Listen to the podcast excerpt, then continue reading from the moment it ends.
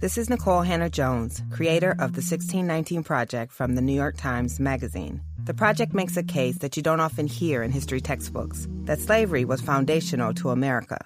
So it wasn't surprising that we ignited a fierce debate among historians about these issues. But that's the power of the New York Times to spark an important dialogue with bold, rigorous reporting that forces us to examine our assumptions. To learn more, go to nytimes.com slash worth it. Getting eight hours of sleep every night? Check. Eat a quality, plant based diet? Check. Exercise four or more times a week? Check. Basically, you're doing everything right to ensure that you lead a long life. So, isn't it time that you were financially rewarded for your commitment to a healthy lifestyle? Q Health IQ. Health IQ uses science and data to secure lower rates for people like you on their life insurance.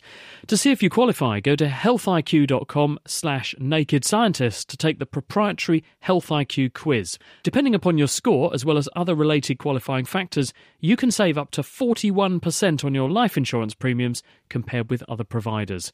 Again, that's healthiq.com slash naked scientist to let them know we sent you and start the process with the Health IQ quiz. There's no commitment, and you'll learn even more about potential opportunities to be rewarded for your commitment to living healthily. That's healthiq.com slash naked scientists. Stripping down science. The Naked Scientists.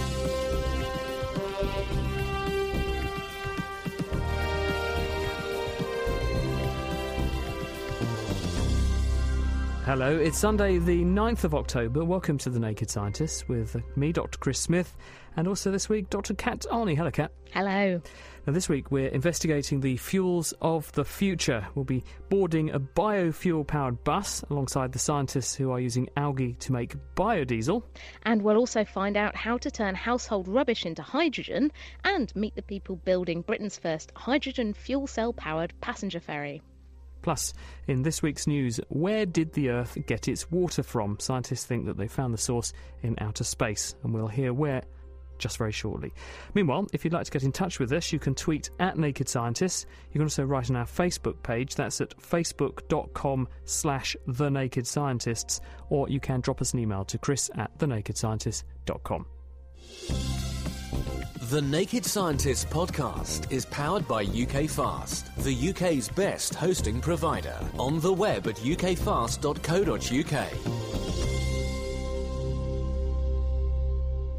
This is The Naked Scientist with Chris Smith and with Kat Arney, and I am optimistic as ever about this week's science news. Kat. Yes, this weekend may have brought disappointing news for English rugby fans, although well done to the Welsh.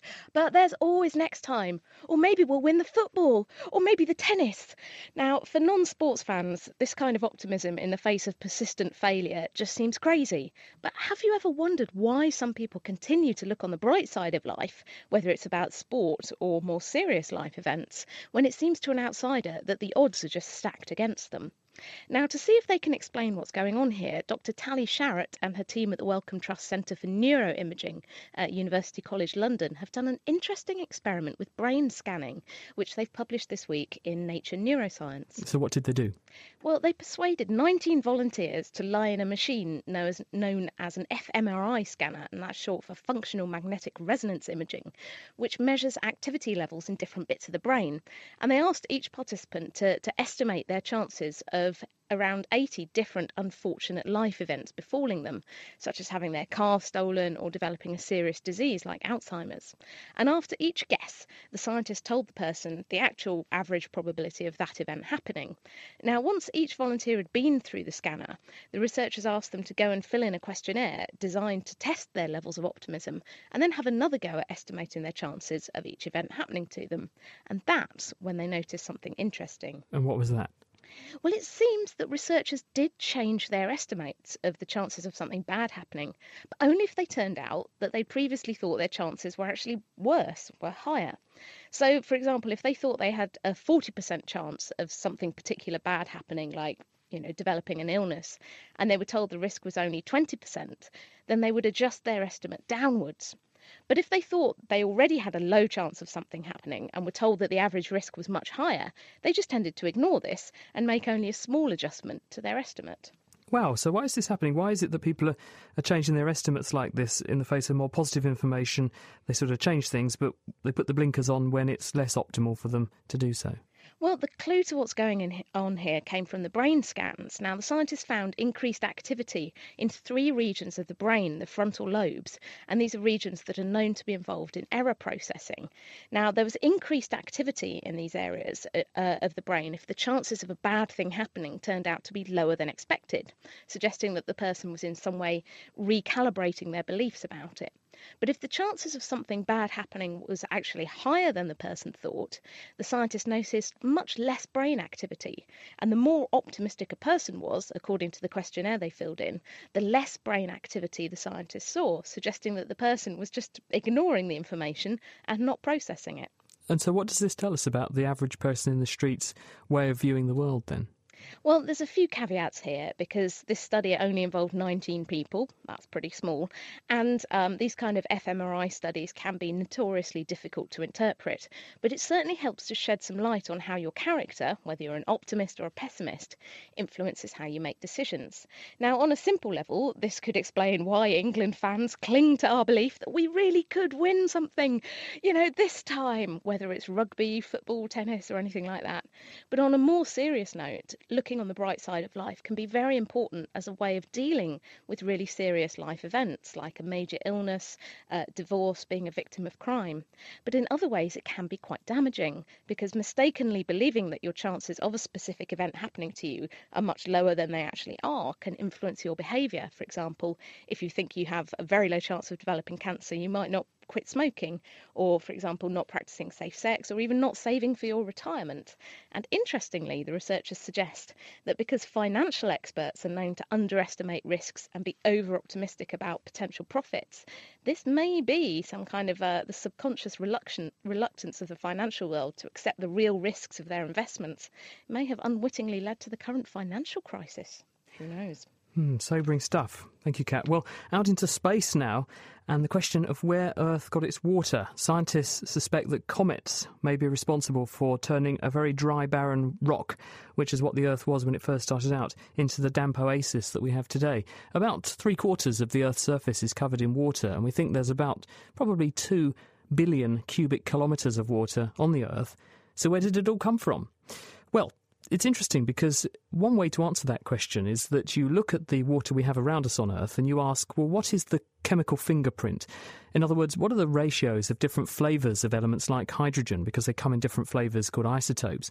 What are the ratios on Earth and how do they compare to other things out there in space? Because if you can find something in space which has the same molecular fingerprint to the ones that we have on Earth, that would suggest that things like the thing out in space you've spotted would probably be the thing that gave us all our water.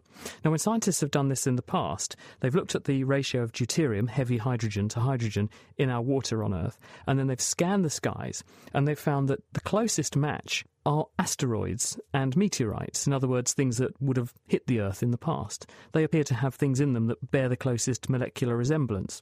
They discounted comets, though, because when they looked at comets like Halley's Comet out in the Oort cloud, they seem to have far too much of the heavy form of hydrogen, so they were written off as a possibility.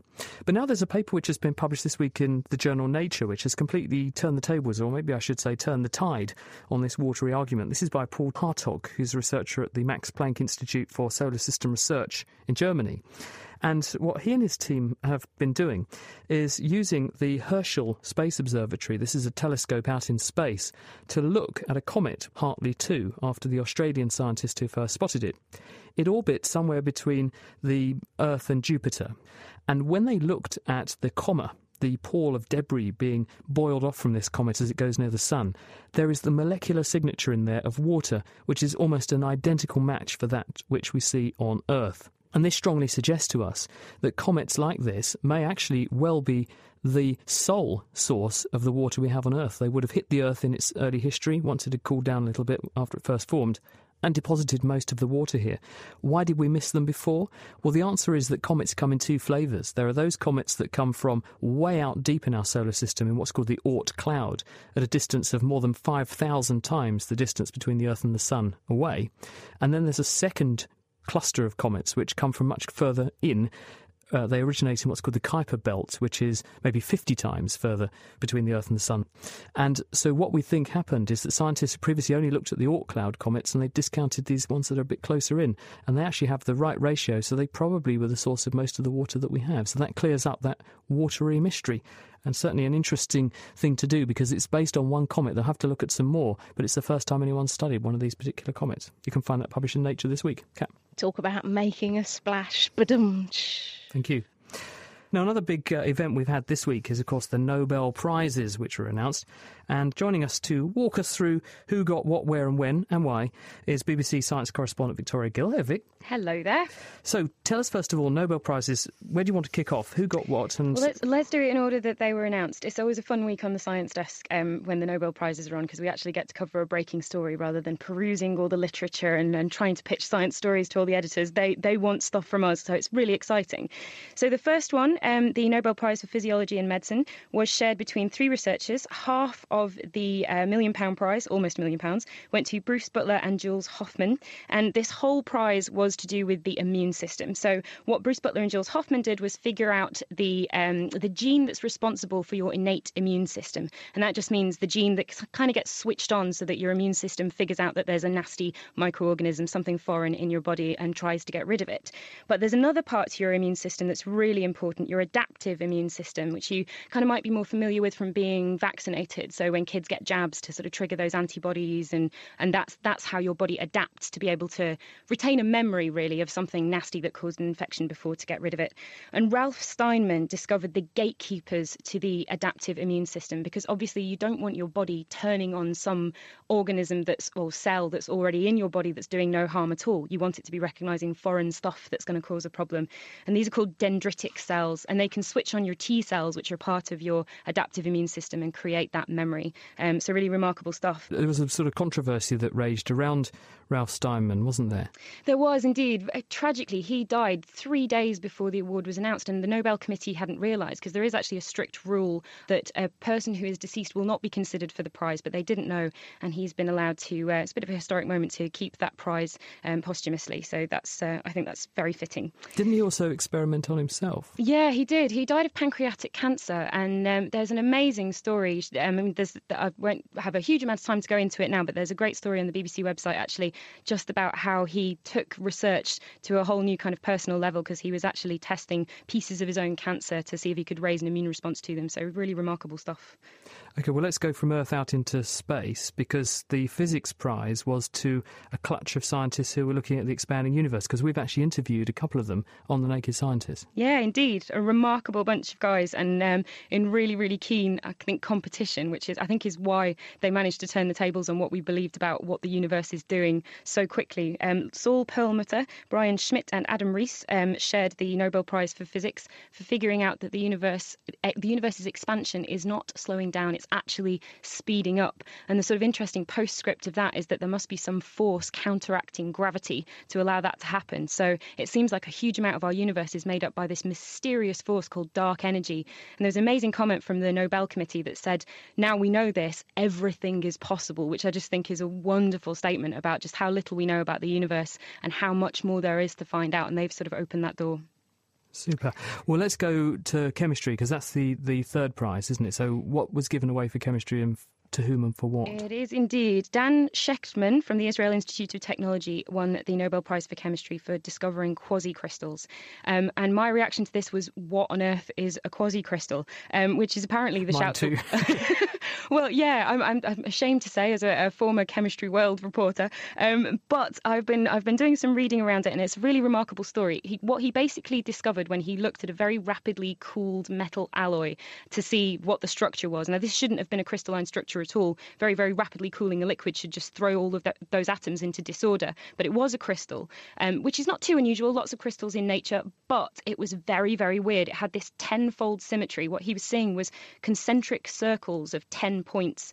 And what that meant was you couldn't really create a crystal out of what he was looking at. He actually said such a creature cannot exist because if you imagine, it'd be like trying to make a spherical football out of just six pointed polygons. It just doesn't work. It doesn't fit together.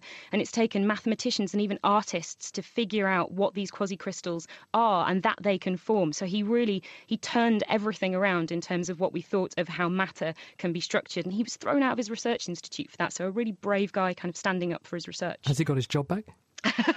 He's got a new job now and a Nobel Prize, so I think he'll be. Uh, I think he'll be laughing now. So the good guys won in the end. Indeed. Victoria, thank you very much for the rapid roundup on what's happened in this year's Nobels. That's Victoria Gill. She is the science correspondent for the BBC, taking us through what happened this year at the Nobel Prizes. Now, Kat, um, this one's an interesting story, which is getting to the heart of what we can actually do for heart disease. And this is important because the World Health Organization estimates that by 2020, in Western countries, heart disease is going to account for about 40% of all cause mortality. In other words, you've got a pretty high chance of dying of something going wrong with your heart. Thankfully, the strides that have been made in dealing with heart disease in recent years have been pretty huge, and probably the largest amongst them is the technique angioplasty. Now, what this involves is threading a very tiny cannula in through an artery, either through the top of the leg or you can go in through an artery in the arm, to go into the coronary arteries, which are the blood vessels that supply the heart muscle. And you can locate blockages in those arteries. And where previously you would have had to open up someone's chest and then plumb in new bits of blood vessel to bypass a blockage, now what you can do is to inflate a tiny balloon on the end of this cannula inside a blockage open up the artery again, and then you can insert something called a stent, which is like a tiny metal cage, which keeps the artery propped open and it restores the flow. And this has revolutionized the treatment of heart disease, made a huge difference to patients' lives. The problem is that if you just do this with a straightforward metal cage, then the artery is injured in the process of inserting the stent and it gets inflamed. And this then leads to a build-up of new tissue to repair the damage, which ends up blocking up the stent again. So, what researchers then did was develop what they call drug eluting stents. And these drug eluting stents pump out chemicals, including one called paclitaxel, which stops the tissue locally from growing. And this keeps the stent open. The problem is that, ironically, now these are very effective, these stents, but one third of patients who have them then develop a blood clot inside the stent. And what researchers think is going on is that because the stent now stops cells growing locally, it also prevents the growth of endothelial cells, which are like the pavement cells that smoothly line the inside of arteries and stop blood clots from forming. So, what a group have done over in Germany, and this is Christian Weber, who's at the University of Munich, they've published a paper in Science Translational Medicine this week. They have found a chemical called cathelicidin, which is made by neutrophils, a kind of white blood cell which, when it's added to the wall of the artery where it's injured, actually stops the cells proliferating and growing and making this blockage which blocks up stents. So they wondered whether they could actually use this same chemical to produce a stent that elutes this material and encourages the endothelial cells to grow back in but stops the rest of the vessel becoming inflamed and blocking again. So they did some studies on mice. They made one of these drug eluting stents with the, which they put into their mice and the stent made this cathelicidin chemical. When they looked at it at four weeks later, they found that the mice that had got stents which eluted this chemical locally had very little narrowing and reblockage of the stents compared with control animals where there was almost total occlusion of the stent. So, although this is only a study in mice so far and needs to be shown in humans, it looks like they may have found a way round the problem that we've created effectively with these new drug eluting stents. And given the importance of heart disease, that's really good news. It certainly is. I look forward to seeing uh, that progressing into human trials. But now, with a roundup of some of the other significant science this week, here's Meera Senthilingam with this week's Naked Scientist Newsflash. Understanding the origins of the universe is now within our grasp, thanks to a new radio telescope turned on this week in Chile. The Atacama Large Millimeter Array, or ALMA, located high up in the Atacama Desert of the Chilean Andes, is the largest, most expensive ground based telescope ever built. With an array of 66 giant antennae, it will enable scientists to probe deep space, using wavelengths of light never observed before to explore the early universe as Alma's Antonio Hales explains.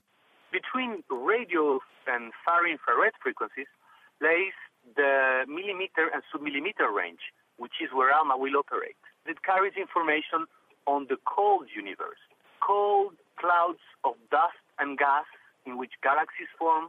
So ALMA will provide observations of those very first galaxies, how did they form, how the stars in those galaxies form, and how those galaxies and those stars evolved in order to form the universe we see today.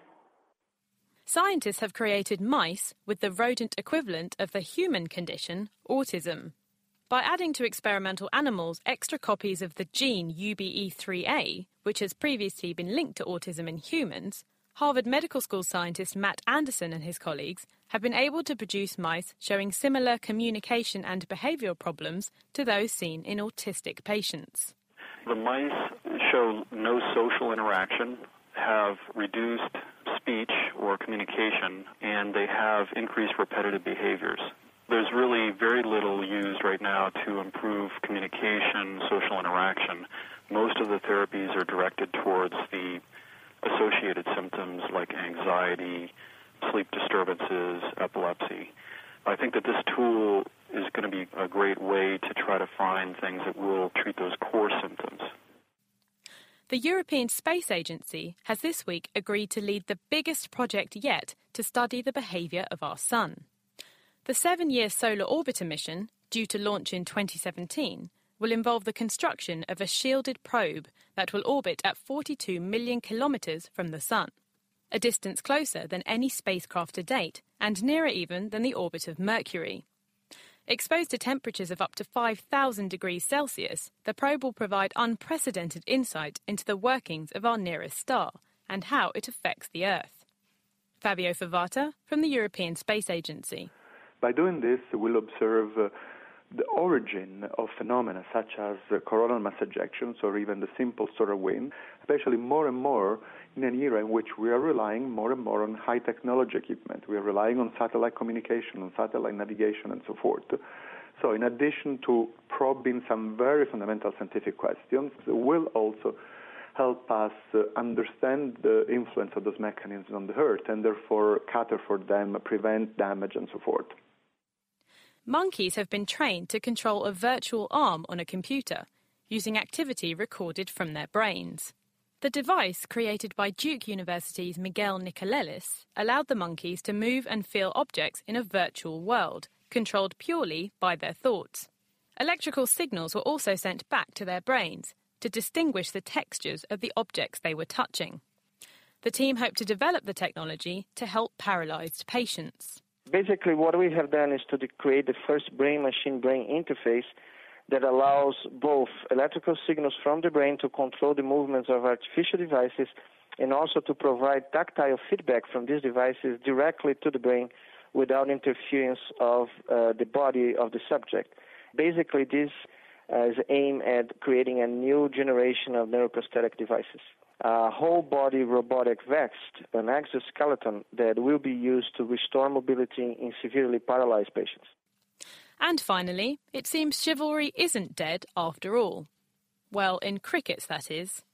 Studying field crickets in the wild, Rolando Rodriguez Munoz found that when mated pairs of crickets entered their burrows, males allowed their female partners to seek sanctuary first whilst they waited outside, increasing their own risk of predation and putting their lives at risk. But as a reward, these males got to mate with the female more frequently, resulting in more offspring inheriting their genes most of people is thinking that this behavior would be more likely to, to happen in humans or closely related mammals. And we can see that even small insects can behave in being chivalrous with, with females. So it's good for, for both. Males get more offspring and females reduce their risk to, of being predated. The findings counter previous theories that males guard in this way to stop other males mating with the females. The males are effectively trading a long life for one with greater reproductive success. And that was Meera Senthilingam with this week's Naked Scientist News Flash. If you'd like to follow up on any of the stories you've heard so far, the transcripts and references are all available at thenakedscientist.com slash news. Thanks, Kat. In Second Life, CB Axai said, I always thought that optimistic people, and this is referring to the story you did first, Kat, just didn't understand what was going on. Kathleen in Lowestoft said, What is it that makes some people able to cope with anything? Well, I think that goes back to the point that Kat made in her story, which is that there are some people who show brain activity that is strongly consistent with them viewing the glass as half full rather than half empty. Distilling the best science. The Naked Scientists.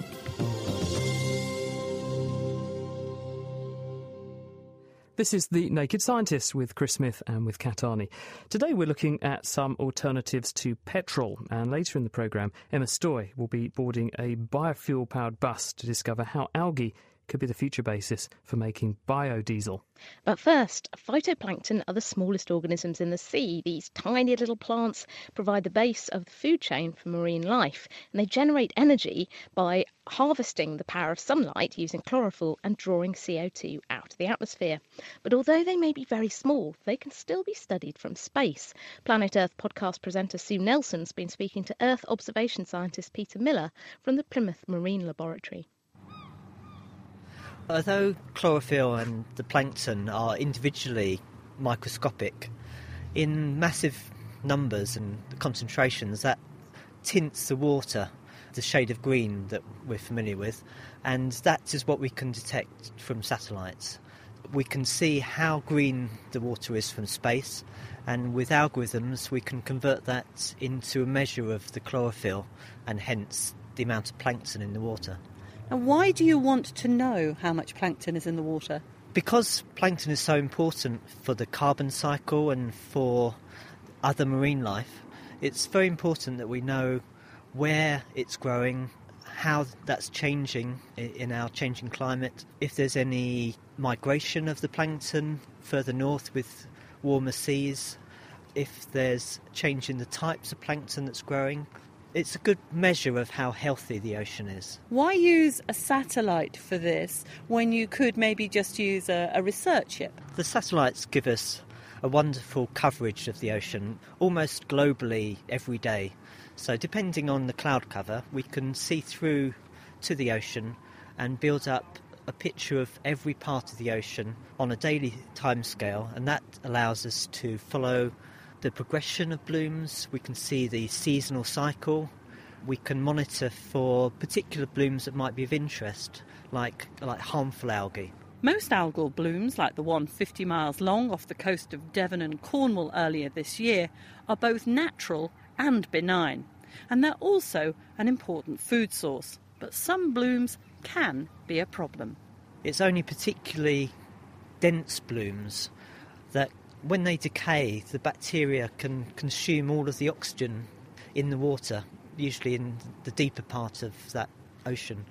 So it's there where it can have a significant effect on the marine life. Certain types of algae, under certain conditions, can produce toxins, you know, poisonous substances that get released into the water.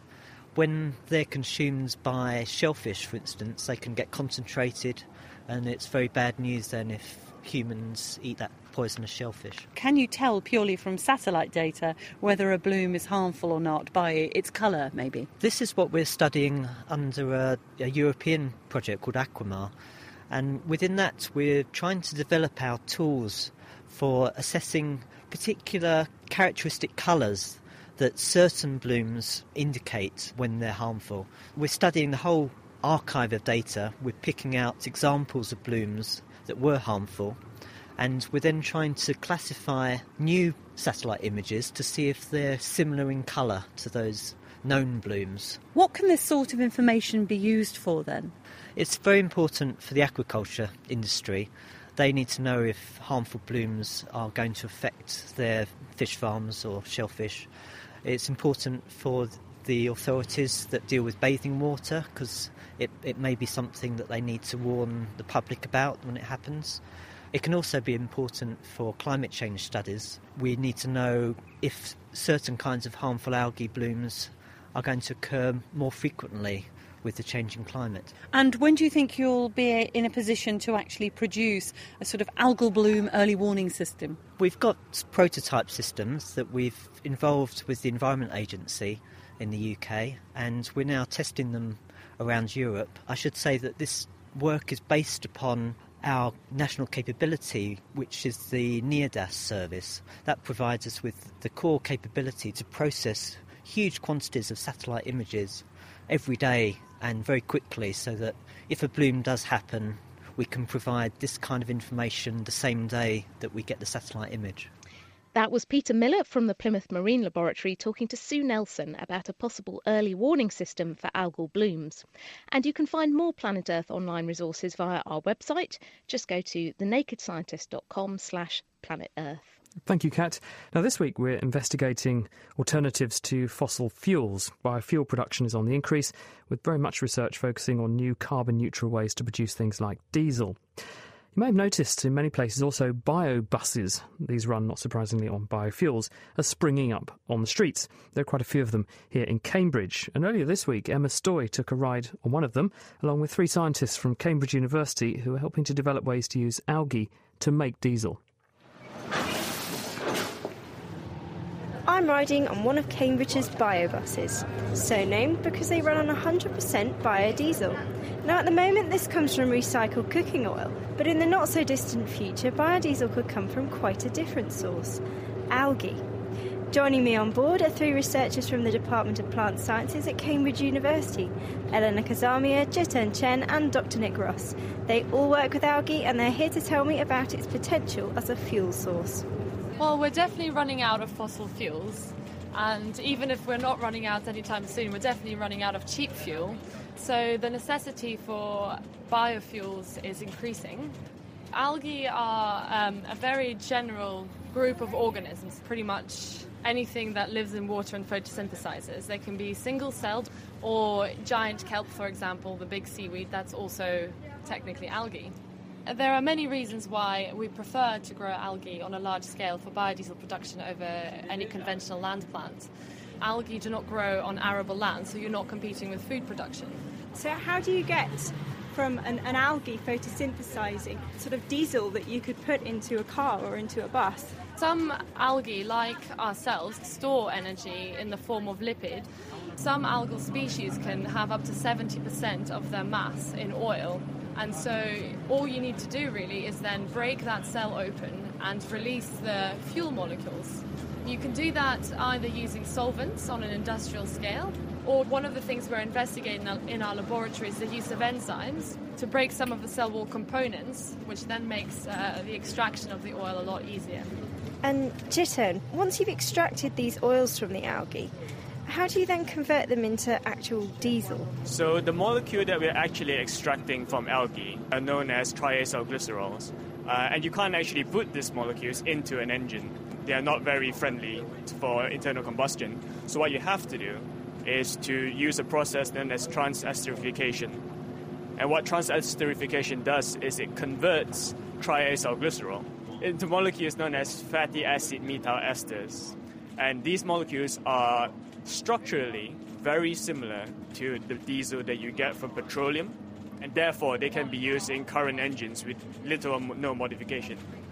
Nick, is it possible to scale this up so that you can produce diesel on a much more industrial scale, the scale on which it's demanded at the moment?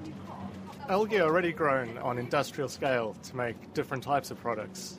In Australia, for example, they grow algae in, in giant ponds to get various types of antioxidants so you could do a similar thing growing algae in large ponds. And so you could really scale up. And the size that you'd want to scale up to is enormous. It would be something like 10,000 hectares as a starting size of algal ponds. So what's standing in the way now? So the problem right now is that it's just too expensive to make diesel from algae. And that's just because the costs are really quite large, building massive ponds, uh, the costs of extraction. So even though it, it's a really attractive way to get energy, at the moment, it, it costs about twice as much to make it as you could sell it for. And then the efficiency of the process is something like 2%. So we're looking at ways in which we could actually improve that. We're looking at ways to genetically engineer the algae to make them more efficient at the way that they capture light and then can convert that into ultimately the, the types of fuel molecules that we want. And I understand that's something you're looking at, Jiten. You're actually studying the different genetic pathways algae use to produce oils, and more importantly, the right kinds of oils.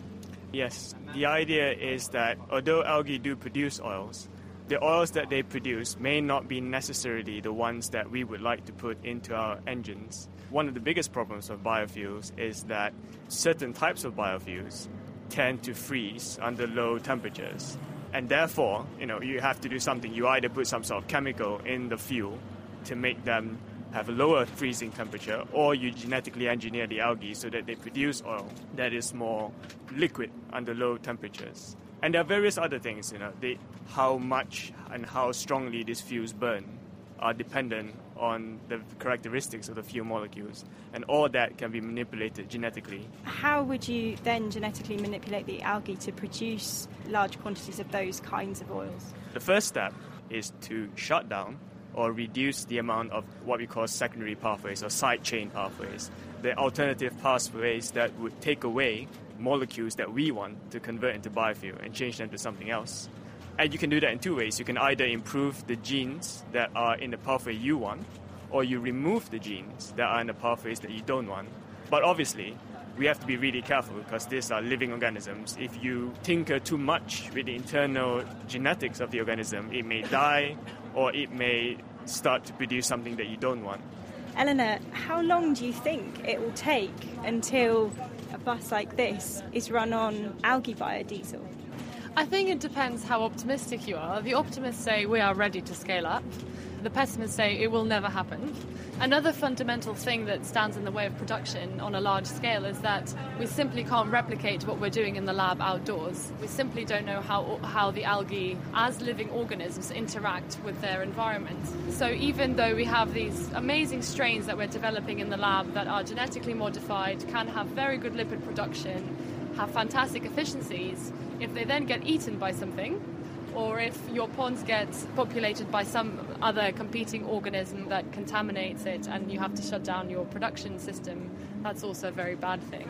The technology is not quite ready, the research is ongoing, but there's definitely a lot of will within the scientific community. And so I think, and I don't think I'm exaggerating, but I think somewhere around 10 years perhaps.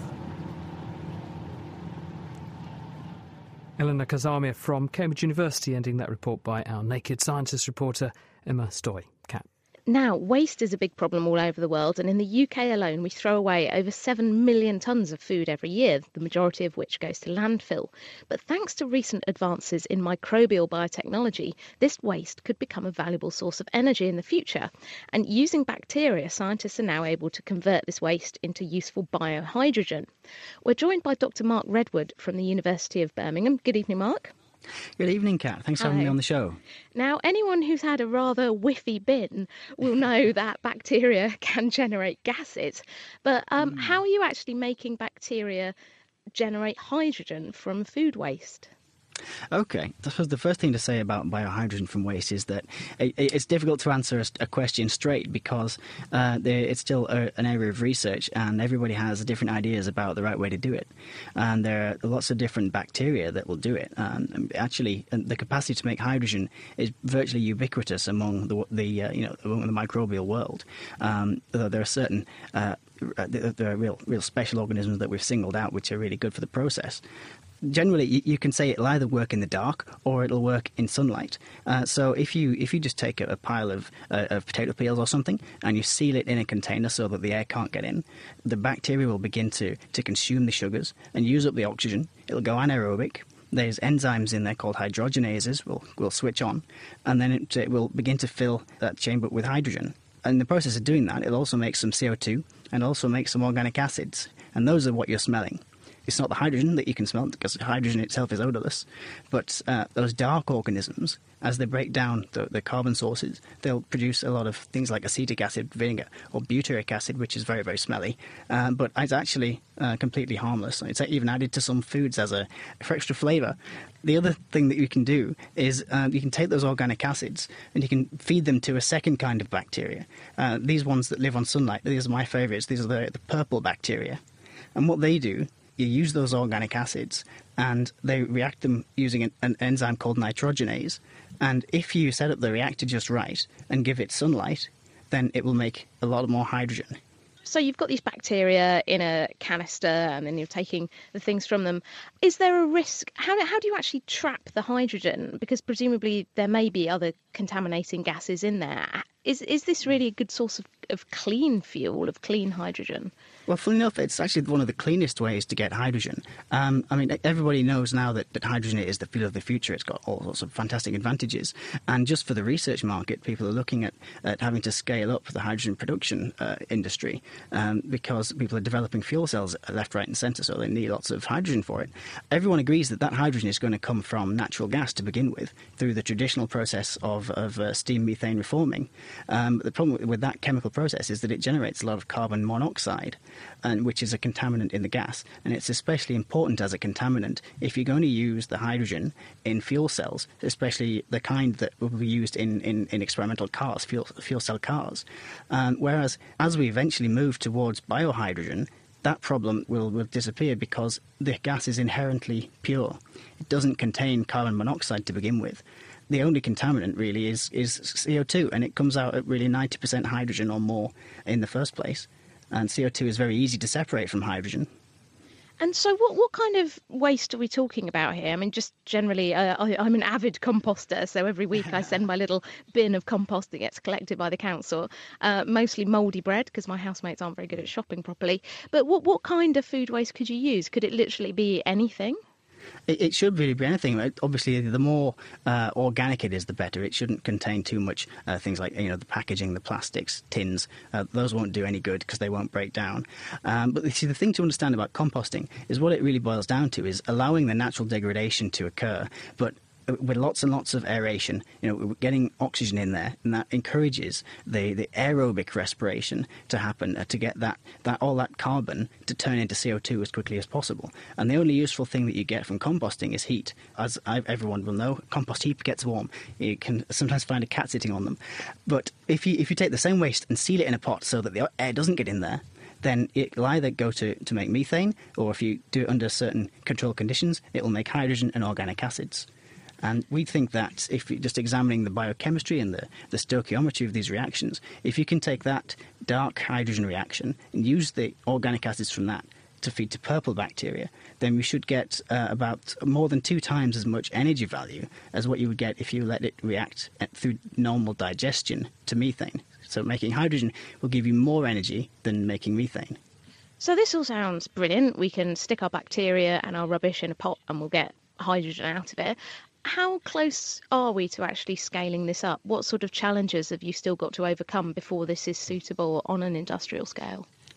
Well, I think one of the main challenges is that the market isn't there for biohydrogen, really. People at the moment are much more used to liquid fuels, um, which is good for us in a way because these uh, the, the, algal oil people are blazing the trails for us, developing uh, solar reactors, uh, which we will then be able to use uh, to, to make biohydrogen. Um, that's one of the main issues is getting those reactors developed up to to a level where, uh, where where they can be used economically and efficiently, and where they can be produced at in very large quantities uh, very cheaply. Where are you at? You know, what what do you think is the most exciting things that you've come up with lately in your research? Oh well, uh, that just happens. We've uh, just had something hot out of the lab uh, a couple of weeks ago, which is uh, a, a, real development. We've kind of added seventy-five percent to the, the photosynthetic productivity. Um, what we, have had this uh, project running with uh, the Manchester Photon Science Institute about using one sunbeam to drive not one but two different photobioreactors containing two different kinds of organism. And the way that works is that, as we know, sunlight is composed of, the, of a whole rainbow, a whole spectrum of different uh, wavelengths.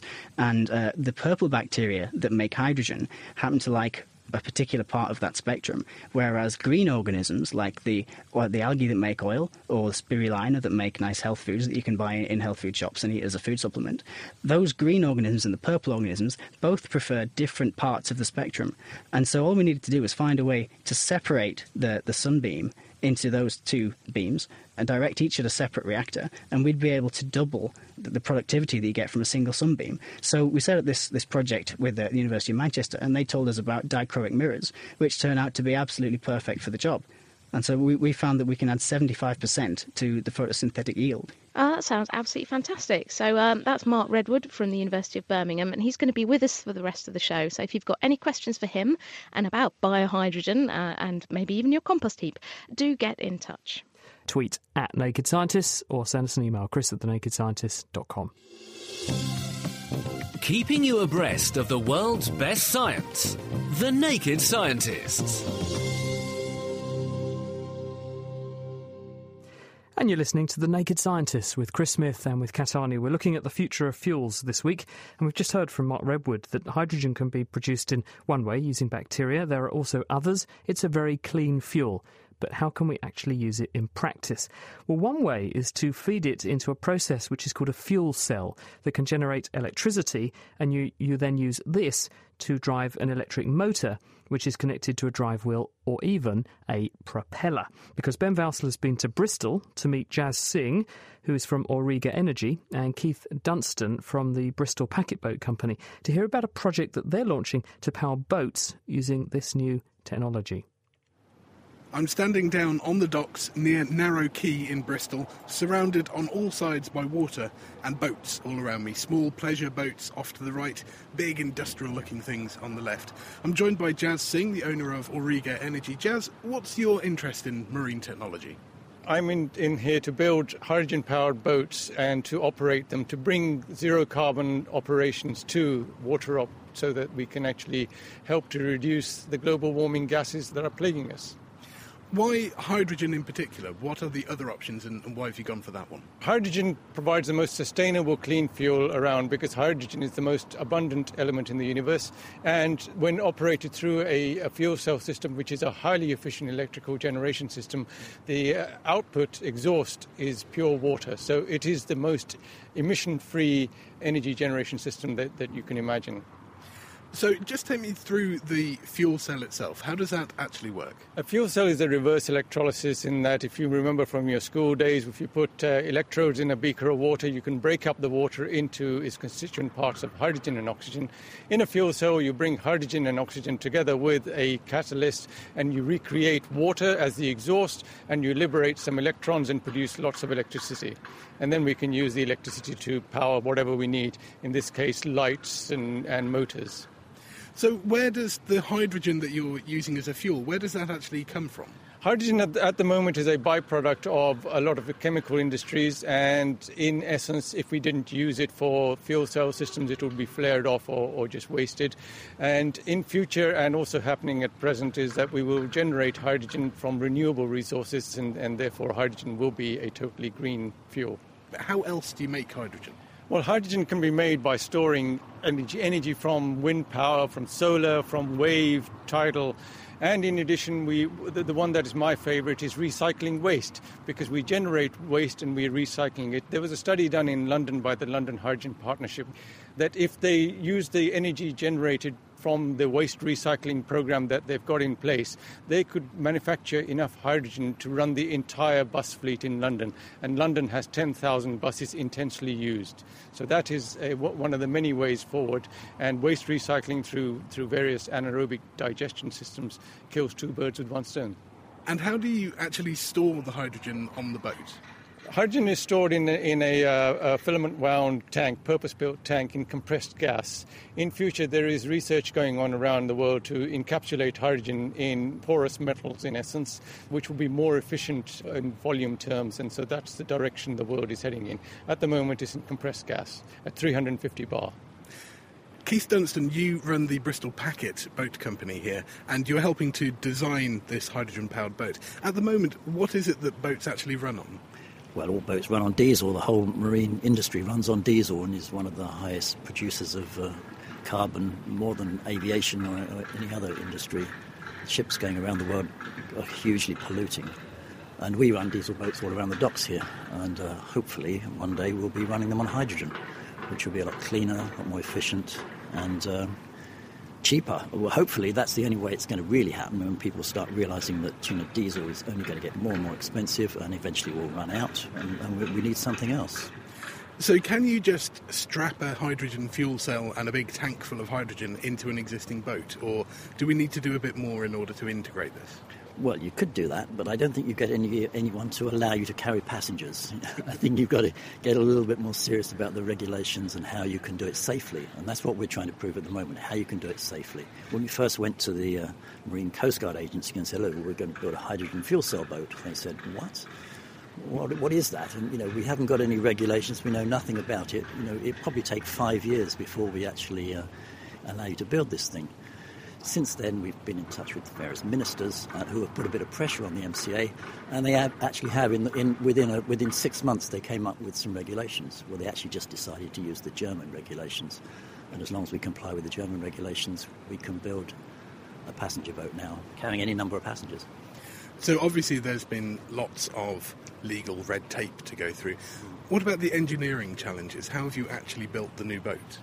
It's a pretty standard boat. It's just that it's uh, you know fairly sleek. It's not, we're not using a huge amount of power on this boat. In fact, we're, we're up to 10 horsepower. So the boat's got to be fairly lightly built. It's got to be robust, strong enough to uh, withstand being knocked around the docks here.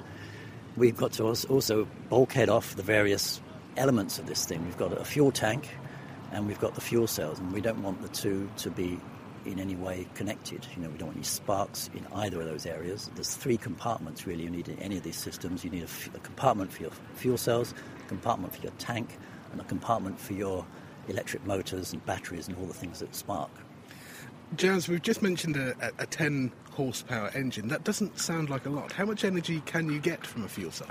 Fuel cells can, can produce almost infinite energy in that they're scalable to whatever size you want. At this moment in time, there are buses running throughout the world. In, in London, for example, there are five buses running which are over 100 kilowatts worth of power on board. And in future, we, we see even bigger uh, fuel cell systems. The, the big corporations such as Siemens are working on megawatt size fuel cell systems, which will be available to provide stationary power to, uh, to big plants. And Keith, coming back to you, how does this compare to an engine that you'd see in, in one of these boats around us? Again, 10 horsepower doesn't sound like a lot of power. Is that enough? I, I think it will be enough. We're, we're told by people that are very experienced in electric motors and steam engines, it's very comparable. When, when you say 10 horsepower for a diesel engine, you need to get to maximum revs before you get that 10 horsepower. 10 horsepower, an electric motor is there right from the beginning. The torque, right from your very first revolution, is 10 horsepower, so it's absolutely there. So I think we'll probably have enough. Yeah. Anyway, we can. We, if we don't, we'll, we'll add some more fuel cells. And what's the, the long term plan? Uh, Jazz, coming back to you, clearly this is a bit of a pilot study, and now you're finally going to get something on the water. Where do you take it from there?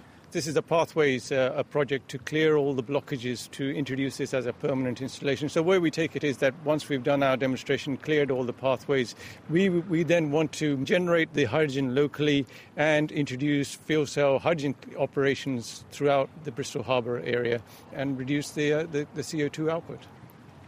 That was Jazz Singh from Auriga Energy, and before him, Keith Dunstan from the Bristol Packet Company. And in partnership with the Engineering and Physical Sciences Research Council, that company, Auriga, are teaming up with universities across the country to research better ways to make, store, and use hydrogen. So we could be seeing hydrogen transport popping up nationwide before too long, Kat. And if you'd like to know more about how fuel cells work, Sarah explains it all in the latest Naked Scientist scrapbook video that's online now at thenakedscientist.com slash scrapbook. We're discussing the fuels of the future this week, and joining us to help us do that is from the University of Birmingham, Dr. Mark Redwood. Uh, Mark, we've got lots of questions coming in. We asked people earlier their perceptions or their opinions on the, the idea of a hydrogen fuel economy and whether or not they would drive a hydrogen powered car. Sean Hoskins said, well, when they make hydrogen cars that go from 0 to 60 in 4.6 seconds, then we can talk. And then Jesse Chubb says, well, actually, they already do. And then Jesse Chubb goes on to say, hydrogen is clean, but I like the idea of using natural gas. It seems that oil can be made from algae and bacteria eating the algae can make methane. Then there are all the natural gas deposits caught between bedrock deposits, frozen methane hydrates on the ocean floor, and so on, and natural gas coming out of landfill. Making a waste product and natural process fit into a primary fuel source seems like a very attractive option to me. What do you think? Those routes to making methane are actually really good ideas. And uh, as we know, it, all, all, of the, the waste uh, treatment plants have been making biogas uh, by that method for, for many years. Uh, one of the newer ideas is to culture uh, biofuels or uh, sort of bio energy crops or even algae, feed them into a digester and make methane. And uh, what, what we think the, thing about hydrogen is first that you'd have a, a carbon a, a carbon free economy, but also that when you look at the, the biochemistry and the energy pathways involved, um, in, instead of making those algae or crops and then turning them into methane, if you can make hydrogen directly, it'll be more efficient and you'll effectively get more energy from a certain amount of land, which is gathering a certain amount of sunlight. Okay, well, that sounds like a reasonably compelling argument. Now, the other thing that has come up a lot in what people are discussing on our Facebook analysis of this, if you want to go there, it's facebook.com slash the naked scientist. Jason Wallace says, I'd love a hydrogen car. Well, actually, he says, hell yes, but I'm paraphrasing. He says, the fact that there's one filling station, though, and it's in, and he quite funnily writes, Swindon, but you can't find the hydrogen for sale. I think this raises a very pertinent point about the infrastructure, though, isn't it? It's all very well having uh, people trying to consume hydrogen as a fuel source, but if there's nowhere to fill your car, that's not very good.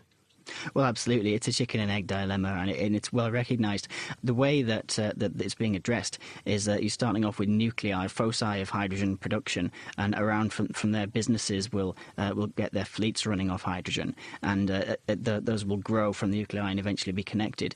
Uh, and there are hydrogen highways, the famous ones in California, and there are some uh, coming up in, in Germany now. I forget the numbers, but Germany already has quite a lot of hydrogen filling stations, and if you look at what they've got planned for the next 10 years, years, uh, you know, they're, they're really serious about moving on to uh, a hydrogen transport system. And, so, and we can follow.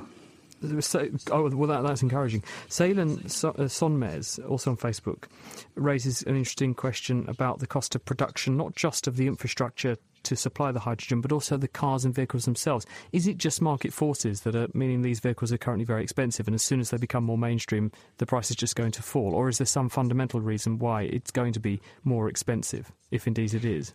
Well, it is a little bit of both, but I think it's more market forces than anything else. Now, about five years ago, I think what the first proper hydrogen fuel cell car was was technically launched, uh, and they were about a million dollars each. Uh, but now, just now, um, Toyota are, are, are, now selling them for just over a hundred thousand dollars each. So, in, in a few years, it's gone down tenfold in price. We've only got to stick with it. The, the fuel fuel cell market is absolutely skyrocketing, and it's those fuel cells which are the, they're really the key element in, in the hydrogen powered car.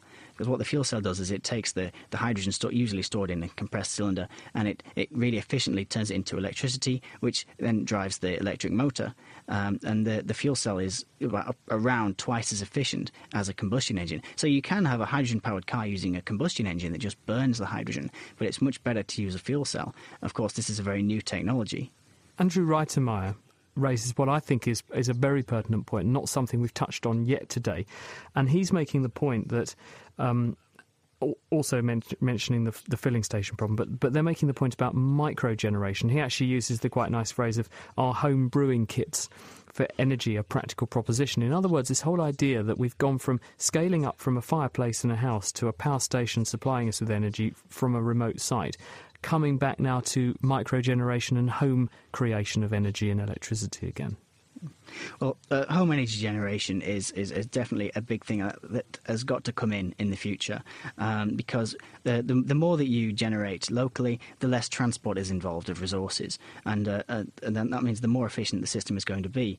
And when it comes to a system like the kind that I study, where we're looking at turning organic wastes into, into energy, then uh, sort of a, a, home scale doesn't really work because if you look at the amount of, of organic waste that each home produces, uh, even if you were to invent the most amazing system, that could get all of the energy out of that waste, it's nowhere near enough to, to, to, to, to provide the family with its with its needs. So what you would actually have to be, be bringing in crops from from around the local fields. So you would have to have at least a sort of community level or uh, maybe a, a, a block level plant and I think that those uh, the, those minimum scale limitations apply to, to most of the technologies. One of the best things going on at the moment is that you can get uh, your domestic wind, your domestic photovoltaic panels on your on the roof of your house, and uh, those are working very well. And you can get uh, some good schemes going on at the moment and actually make money out of those. Luciano Medrano has also written on our Facebook page, what are the disadvantages of things like this, and including algal biodiesel? Can't the pools get weeds and pests and things?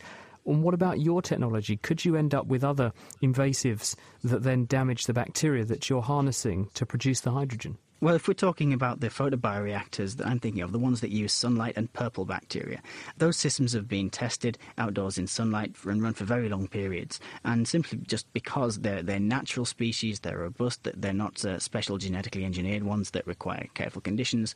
Um, the conditions in the reactors suit that kind of organism, and the metabolism that they live by produces hydrogen. There's no reason for anything to take over and it's unlikely to happen. And it's certainly true that is an issue in algal oil production, especially when you're thinking about open ponds, which are open to the atmosphere where anything can blow in. That research field uh, has to prove that the cultures can remain pure enough and stable enough, and uh, they've been doing it for many years, and it's looking very promising. Kat, have you got anything in front of you? Yeah, I, I've got a, a personal question actually. I, I drive a car and I'm perfectly happy with the idea of driving around with a big tank of petrol um, underneath me. But for some reason, I'm slightly nervous about the idea of driving around with a big tank of hydrogen. Uh, for some reason, I just feel it could just explode. Mm. Um, how safe uh, are hydrogen driven, say, cars or, or fuel cells compared to combustion engines? Well, this is a, obviously a, a very uh, often asked question. Most people conclude, and especially when the people who've looked at it really thoroughly conclude, that it's uh, it's about the same. Uh, if anything, possibly a little bit safer with the hydrogen. Now, as we know, hydrogen is easier to ignite than than petrol. But the thing is, if you have a hydrogen leak, then the hydrogen uh, diffuses away so quickly that uh, the, the the hazard is very temporary. Conversely, if you have a leak of petrol, it's just going to sit there and cre- until someone cleans it up. And so, you, and, and, when it sets on fire, you have a kind of a fire blanket that covers everything and engulfs the car. And if you look up on the internet, look up uh, Michael Swain, there's a really nice comparison of a, a, car on fire, a normal petrol car on fire, and a hydrogen car on fire. And you can see that by the time the hydrogen has burned away, the car looks very much the same. Whereas, as we've all seen on action films, uh, a burning, or even in, in the street, depending on where you live, a burning normal car is uh, very much not a car at the end of it. Fascinating. I live in Hackney, so yeah, burning cars. Um, anyway, thanks very much for that. That's Mark Redwood from the University of Birmingham. And uh, now we've had a question in from Juan Gonzalez, who says, Could we use urine as a fuel source? Now, interestingly, this is something that Diana O'Carroll has been looking at with our rather poo powered question of the week. This week, how many ways are there of laying a cable? Hello, I'm Matthew from Cambridge. I was wondering if human excrement can be used to produce electricity. Is this possible? So, once the kids have been dropped off at the pool, can we use the energy from our poo to heat the water? My name's Piers Clark. I'm the commercial director at Thames Water. In Thames Water, we've made energy from poo for many, many decades now, and we do it through a process called anaerobic digestion. And anaerobic digestion is a process that's very similar to what happens inside your stomach, actually, when you eat food. It also happens when we ferment berries to make beer. It's basically the gradual breakdown of organic matter through a, natural process. And the molecules that make up the the food that we eat and, the, and that ultimately come out as poo gradually get broken down until they're they're into a form of a gas, and the gas is called biogas, and it's a mixture of methane and carbon dioxide. Now, carbon dioxide is naturally in the air, and methane is the gas that people most readily associate with being the gas that you burn on your on your cookers at home. And we run this natural process and have done so for many years. Uh, we produce about 15 million pounds worth of energy every year, which equates to about 15% of our total energy usage in Thames water.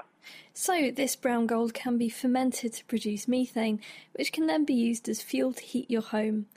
On the forum, Peppercorn mentioned co firing, where one substance can be burned alongside coal, for instance, in a power station to produce electricity more efficiently and with fewer sulphur emissions. As Giza says, it brings a whole new meaning to honey, please put another log on the fire and from the bomb of Hades to the bomb of the heavens for next week's question. Hello, I'm Beverly Johnson from Yorkshire, and my question is if it takes a very massive star collapsing to form a black hole and Hawking's radiation eats it away, why don't black holes explode once they lose enough mass? So, why is it that black holes don't explode when they don't have enough mass to sustain themselves? Answers to Chris at thenakedscientists.com, write on the forum at thenakedscientist.com forward slash forum. You can Facebook us or Twitter at Naked Scientists. Thanks, Diana. That brings a whole new and rather unpleasant meaning to the phrase cooking with gas.